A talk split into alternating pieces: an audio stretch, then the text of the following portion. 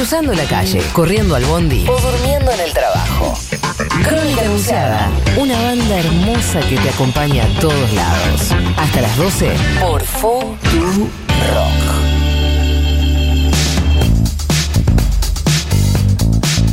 Últimos 15 minutitos de crónica anunciada en el aire de Rock del día de hoy, ¿no? Desde luego.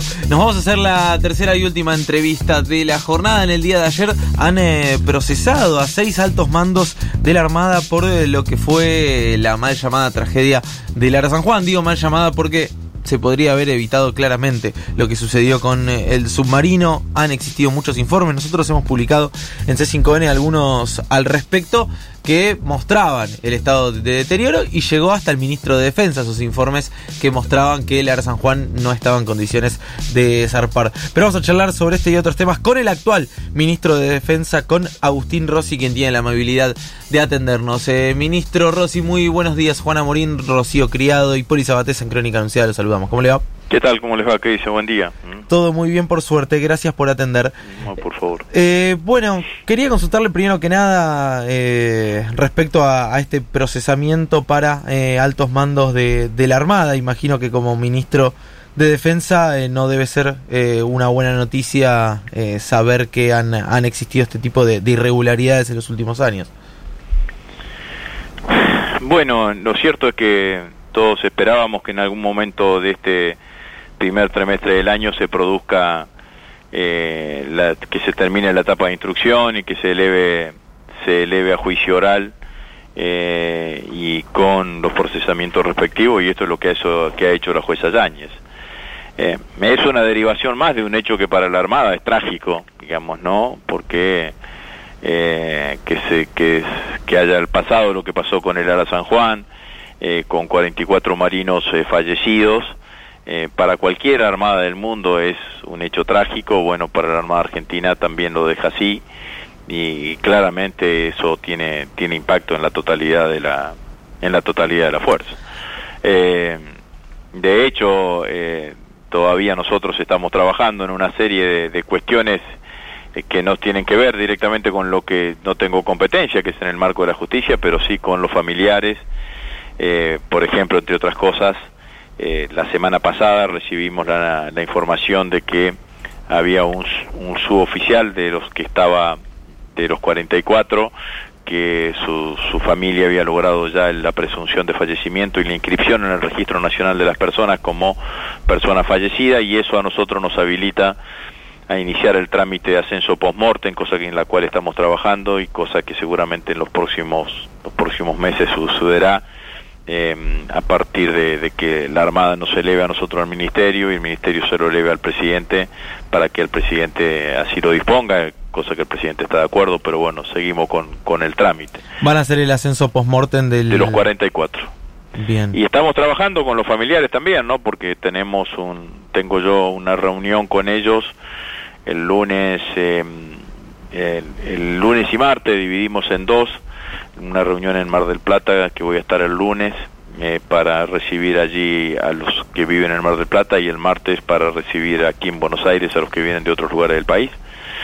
Eh, así que em, estoy, estamos trabajando junto con ellos para ver eh, cuáles son los problemas, cuáles son las problemáticas y además eh, en, en, dos acciones colectivas concretas, uno la construcción de un memorial eh, casi con seguridad en la ciudad de Mar del Plata, en un espacio público. Hoy hay un cenostafio dentro de la base militar, pero bueno, hay que hacer algún lugar de, de homenaje permanente en un espacio público. Y lo otro es eh, planificando para octubre la posibilidad de que los familiares que así lo quisiesen eh, vengan en el almirante Irizar hasta la zona donde, donde está el submarino San Juan a hacer un homenaje en el océano. Eh, ministro, ¿por qué? Eh, primero voy a empezar por, por preguntarle si usted entiende que el ministro de Defensa salido, ya Oscar Aguad, eh, debería eh, dar algún tipo de explicación ante la justicia respecto a lo acontecido eh, con el submarino porque la verdad es que yo contaba que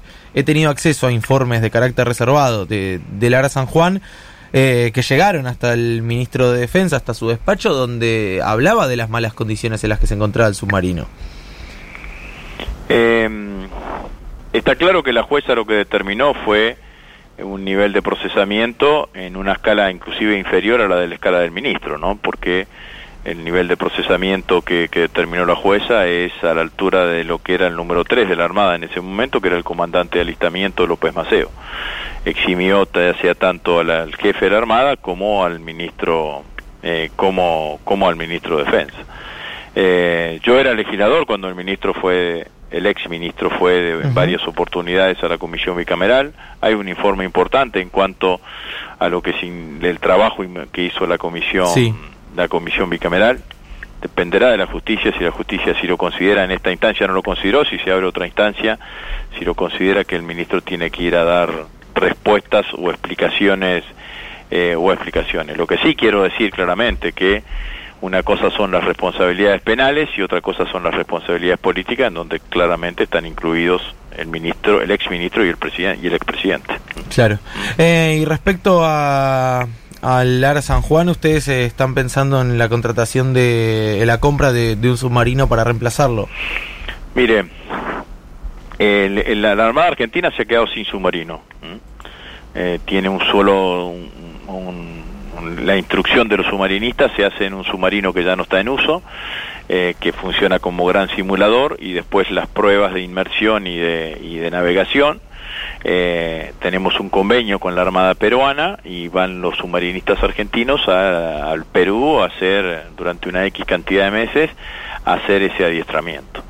Obviamente, si no queremos perder la capacidad de tener sumar, de, de, de, de, esa, de, de, de, submarinos, necesitamos tener submarinos, digamos, ¿no? Uh -huh. Esto es así, hay dos caminos, un camino es la posibilidad de comprar alguno eh, que pudiese pudiese existir en el mercado mundial eh, y a otra posibilidad que mandé a hacer un informe del submarino Santa Cruz que ingresó hace cuatro años, cinco años para hacer una serie de reparaciones, no de media vida, sino reparaciones menores fundamentalmente en todo el sistema de baterías que está ahí en Tandanor para ver la viabilidad que, que se tiene de esa, de esa, de esa reparación porque también quiero ver esa posibilidad, ¿no? Así que en ese margen estamos trabajando. Después está la, la cuestión económica y la situación económica que vive el país en este determinado momento, ¿no? Claro, y también eh, están estrenando patrulleros oceánicos, ¿es así? Hoy hoy recibimos el primer patrullero oceánico, Nobleza Obliga, es una gestión que se hizo durante la gestión ante durante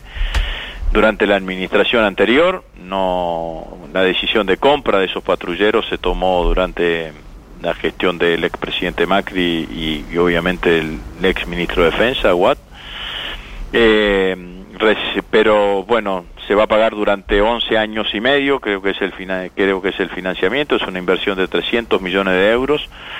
Son patrulleros oceánicos franceses el primero que viene es uno que estaba en funcionamiento, o sea que está usado pero repotenciado a nuevo. Los otros tres van a ser, van a, están siendo construidos en, los astilleros de una empresa Naval Group de, de, de Francia.